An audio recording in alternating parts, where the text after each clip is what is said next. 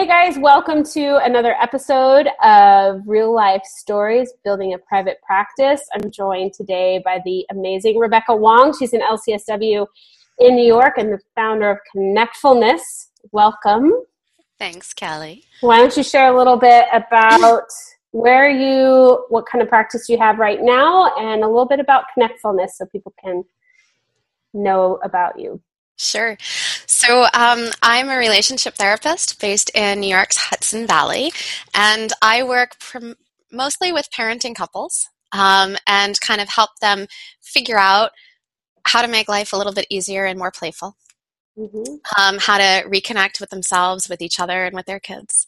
Um, and I keep a pretty small practice intentionally so that I could do a lot of other projects because my brain is a little creative and I go in too many different directions. Mm-hmm.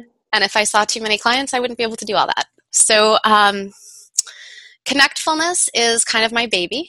Um, and I'm growing it into a community sourced resource, um, kind of like an online magazine for um, people who want to live more connectful lives, more inspired, creative, um, playful, meaningful, intimate lives. Mm-hmm. Cool. Yeah. Awesome. Yeah. So, how long have you been in practice? Um, over a decade. I'm not counting anymore. That's okay. That's good. yeah. That's yeah. how I feel about my age. I'm not counting anymore. So, but why practice? I mean, why this? Yeah. Why this route?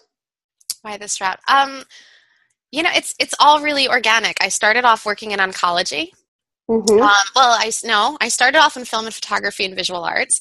Then I went into experiential education. Then I went back to school and got my master's degree in social work and mm-hmm. started working in oncology. Um, and I worked in oncology for a long time, really long time. Um, worked at many of the big uh, names like Sloan Kettering and Cancer Care, Cancer Institute in New Jersey, um, and I while I was there, I started to do sex and relationship therapy. I got postgraduate training in sex and relationship therapy because it was such a big piece mm. of what my patients and clients and families were dealing with the intimate relationships in their lives. Um, and so that just kind of naturally found its way into my private practice when I opened up my private practice around the time that I had my children and was growing my own family and studying more about postpartum mood disorders as well. And so the intimate lives of people, relationships, and families and parenting, that became my focus. So give me a snapshot of yep. what your practice looked like when you started it. like, like, well, I, well, like the model okay. you had, mm-hmm. like how it worked versus how it works now. Oh my gosh, I've been through so many different Yes, good. So many different. Okay, so when I first started, I saw about two clients a week, and I rented an office for ten dollars an hour from some local established um, uh, psychologist, mm-hmm. and it worked out wonderfully you know, $10 a week, $10 an hour.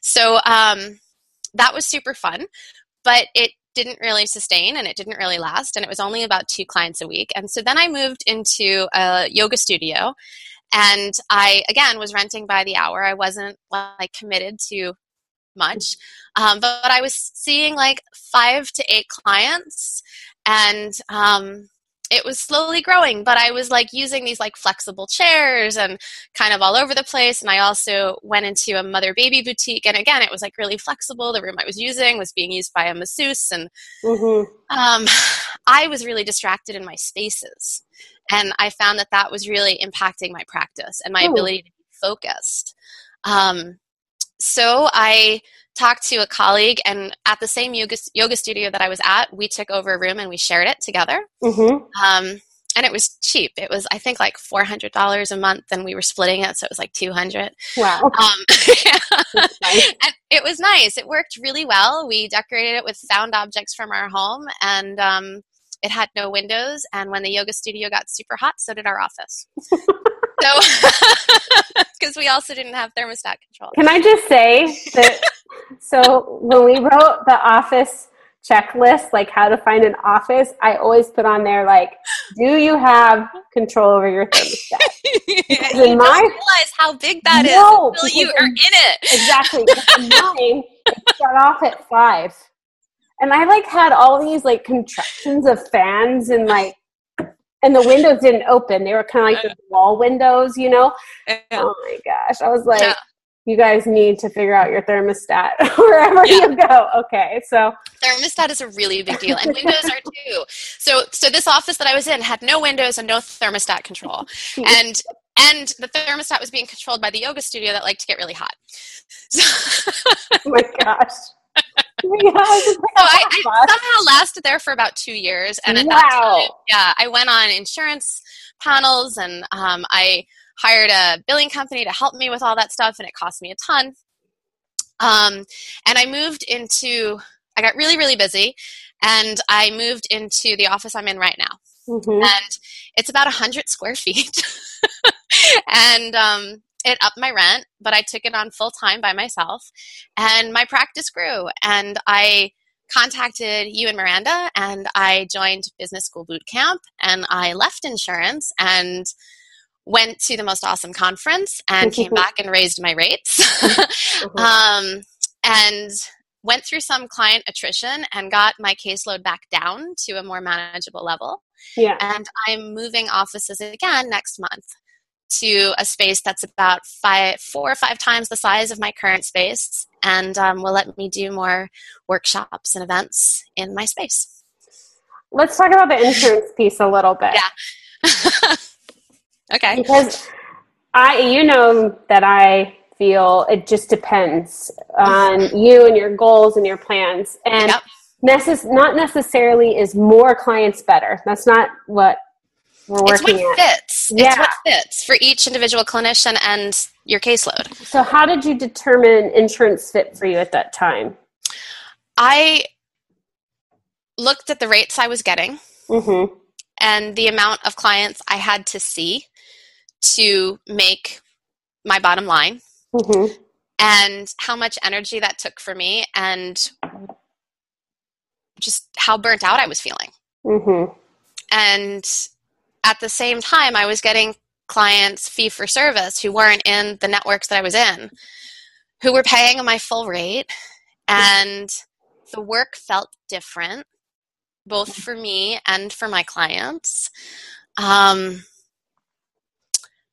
and I started to slowly realize I could have a practice that feels really different and not be so burnt out and not have to see as many clients and be able to give the clients I am seeing something different. Let's talk about how the work was different because I think you're one of the first people to talk about that on this part of the vlog. How what is that clinical impact piece of when it was a private pay versus an insurance? Yeah. Um, I I've had insurance clients who don't even have copays. Mm-hmm. And I have insurance clients who have copays. Right. And it's not it's not so much about what I earn from the sessions. It's right. way more about the movement that happens clinically in the sessions. And I have found that when people are paying out of pocket, their investment in the work and in like the takeaways and in paying attention to the things we talk about it's integrated on a deeper level. They yeah. feel responsible for their investment. Yeah. I remember, you know, every transaction in the room is part of the work, yeah. even if it's scheduling the appointment.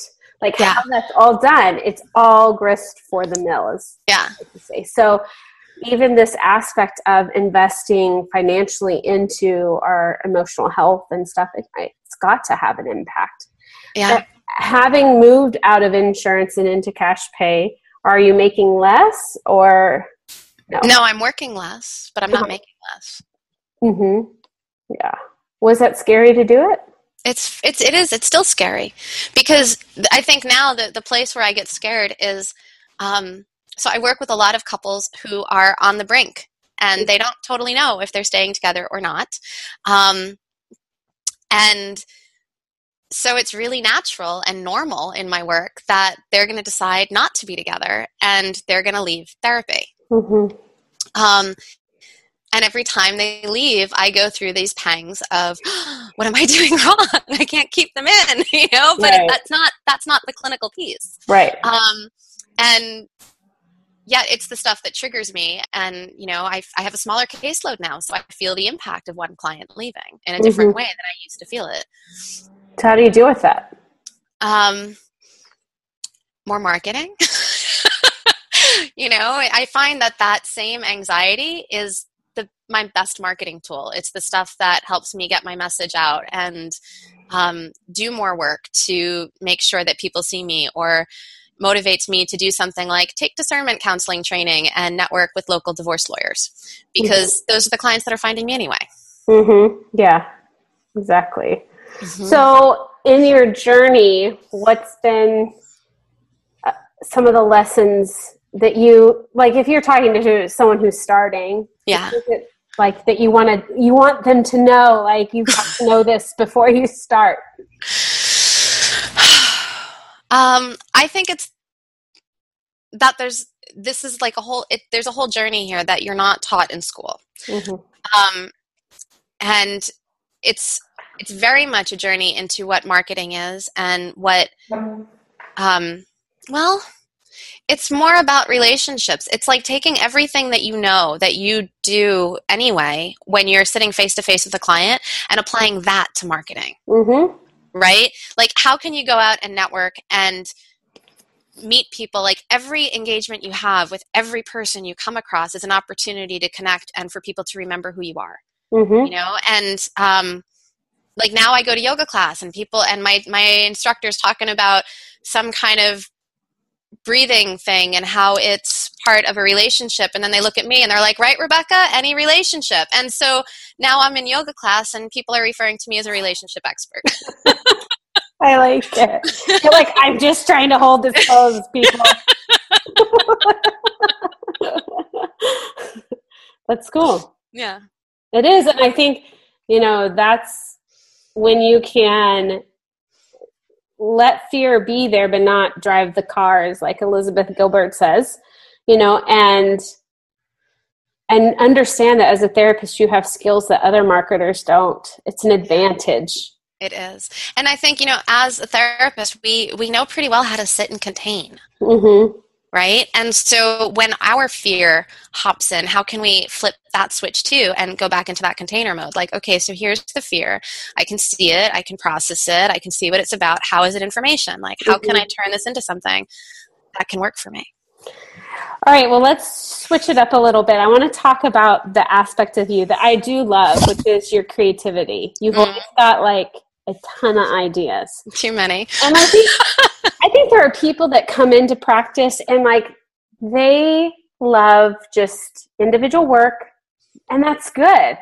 And then there's mm. others of us that are like, I like that and I like this and I like this and what about this idea and how could it, you know, how do you balance so that you stay focused and you, you maintain your income while you explore other options like what has that been like for you?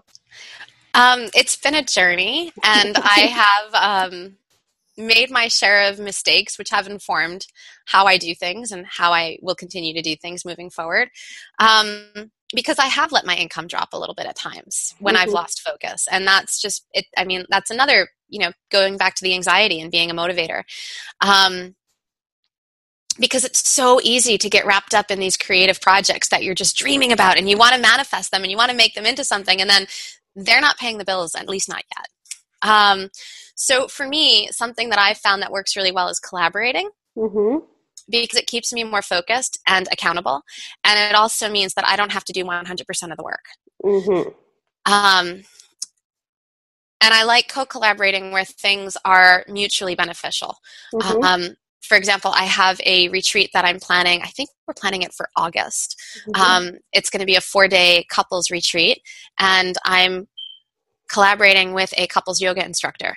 So we are going to be putting this together mutually and creating all the content and the copy. And there's there's funnels creating that are being created around this. So mm-hmm. it's fun, and I don't have to do it all. I'd like to point out though that you're collaborating with someone that has something that you don't have. Yeah. I think that that's really important because it's really easy to go and collaborate with your friends and all sorts of things. Mm-hmm. But there's not a clear plan as to why you need that other person mm-hmm. and why they need you and how it's going to generate income, then it's those are some flags to pay attention to that while it's fun, is this what you need to be doing right now? You know? Right. Kind of like relationship R&R, which was super fun. Robin and I collaborated on this beautiful webinar stuff. It was so much fun. We did some great list building from it, um, but it didn't generate income in a mm-hmm. direct way for either of us. Mm-hmm. Um, and so I think we took that as an investment of like an educational investment. Yes, totally. You know, and it really made sense in that capacity. Yeah. Oh, everything's an educational I have many educational investments. I probably am involved in a few right now, you know. yeah. yeah. so, mm-hmm. in learning of the like marketing and your journey with this, because I've seen you yeah. explode over the time I've known you from kind of traditional marketing to doing blabs and podcasts and periscope you know all sorts of different things. What have you found that is stuff that you love? I'm still trying to figure that out. Um, i think for me putting my voice like i i have all these ideas and i'm really creative but putting my voice out there and i think the webinars are the easiest for me to do Mm-hmm. Um, when I'm actually just talking to a colleague and I'm I'm having an engagement, I'm not overthinking it. It's it's on the spot and it's happening, and so it flows and it's really easy. I'm thinking about exploring podcasting for a similar reason. Mm-hmm. Um, I've done some vlogs, and I find that that there's just so much insecurity that comes up in me around doing them. Um, they're not really my thing. I have been writing a lot, and I love writing, but I always feel like I write too much um, I have a hard time getting it into something small. So I think something live is really my best thing. That's mm-hmm. also collaborative. Right. Um, that's where I feel like I do the best. But here's the thing: is like I've seen you do a lot. Yeah. And sometimes you have to try all to of figure them. it out. You mm-hmm. know, to get to that place. You know, so I think it's good that you just keep trying until yeah. you settle in on something. You know. Yeah, I have a feeling it's probably going to end up being podcasting for me, but I also am really intimidated about learning all the technology. So mm-hmm. I'm taking my time to dive in. okay. All right. All right. I understand that. Mm-hmm. So, what do you see coming up for you and Connectfulness and all of that? So, I have a small little Facebook tribe of clinicians that are like sharing some amazing ideas and really all being super intimate just about our own journeys about being clinicians and therapists and where we struggle both with marketing and getting our messages out and what we want our messages to be. And i'm growing that really slowly. And um, i'm also looking to build connectfulness into this this this thing. I, I don't know even what to call it yet, but it's this thing where this tribe is contributing to the content and mm-hmm. it also promotes the events and and each member of the tribe as their own practice and it is this this living breathing kind of connectful thing that is available for both the tribe members, the clinicians, but also for all of the people that are interested in the content that we're producing. So that is my current project, and that's what I'm trying to grow. And I'm looking to separate my individual practice from my current website again, because I know I started with two and we merged them, and now I'm separating them. okay, so let's talk about that. What is that, what is that like to come full circle? Um, it's perfect. It's perfect because um, I only had so much energy. I know you and Miranda used to talk to me about, you know, you can only ride one horse. And I think there's a lot of truth in that. I think one, I'm not looking to build my individual practice site into something ginormous. I live in a really small town. I don't want to have a lot of clients. Like, I know what I want, but I just want it to sustain. To be like my business card. Yeah. You know, I, I don't even know if I want my blog to be there. I think I want to keep my blog over at Connectfulness. Mm-hmm. But I, I just feel like I need to have it because I don't feel like it can live on Connectfulness anymore. So, um, and it needs to be a little bit more fleshed out. It needs to really talk about, about what my specialties are and kind of be a little bit more of me. Mm-hmm. So, so that's in process. And I couldn't have done that from the start. I had to learn as I went and it all had to be really organic because this stuff changes all the time. It does.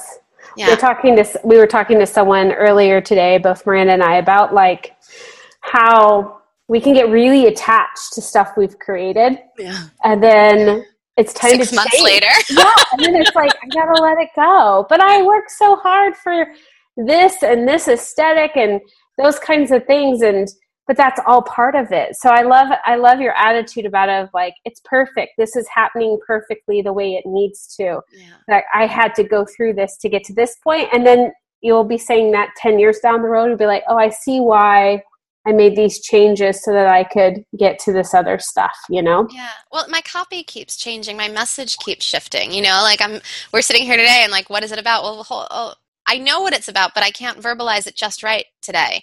But I know that by the time my copy is ready, it'll be changing again. So that's the nice thing though about websites. They're not like you're etching on stone. This is not this is not you know they don't have to be perfect.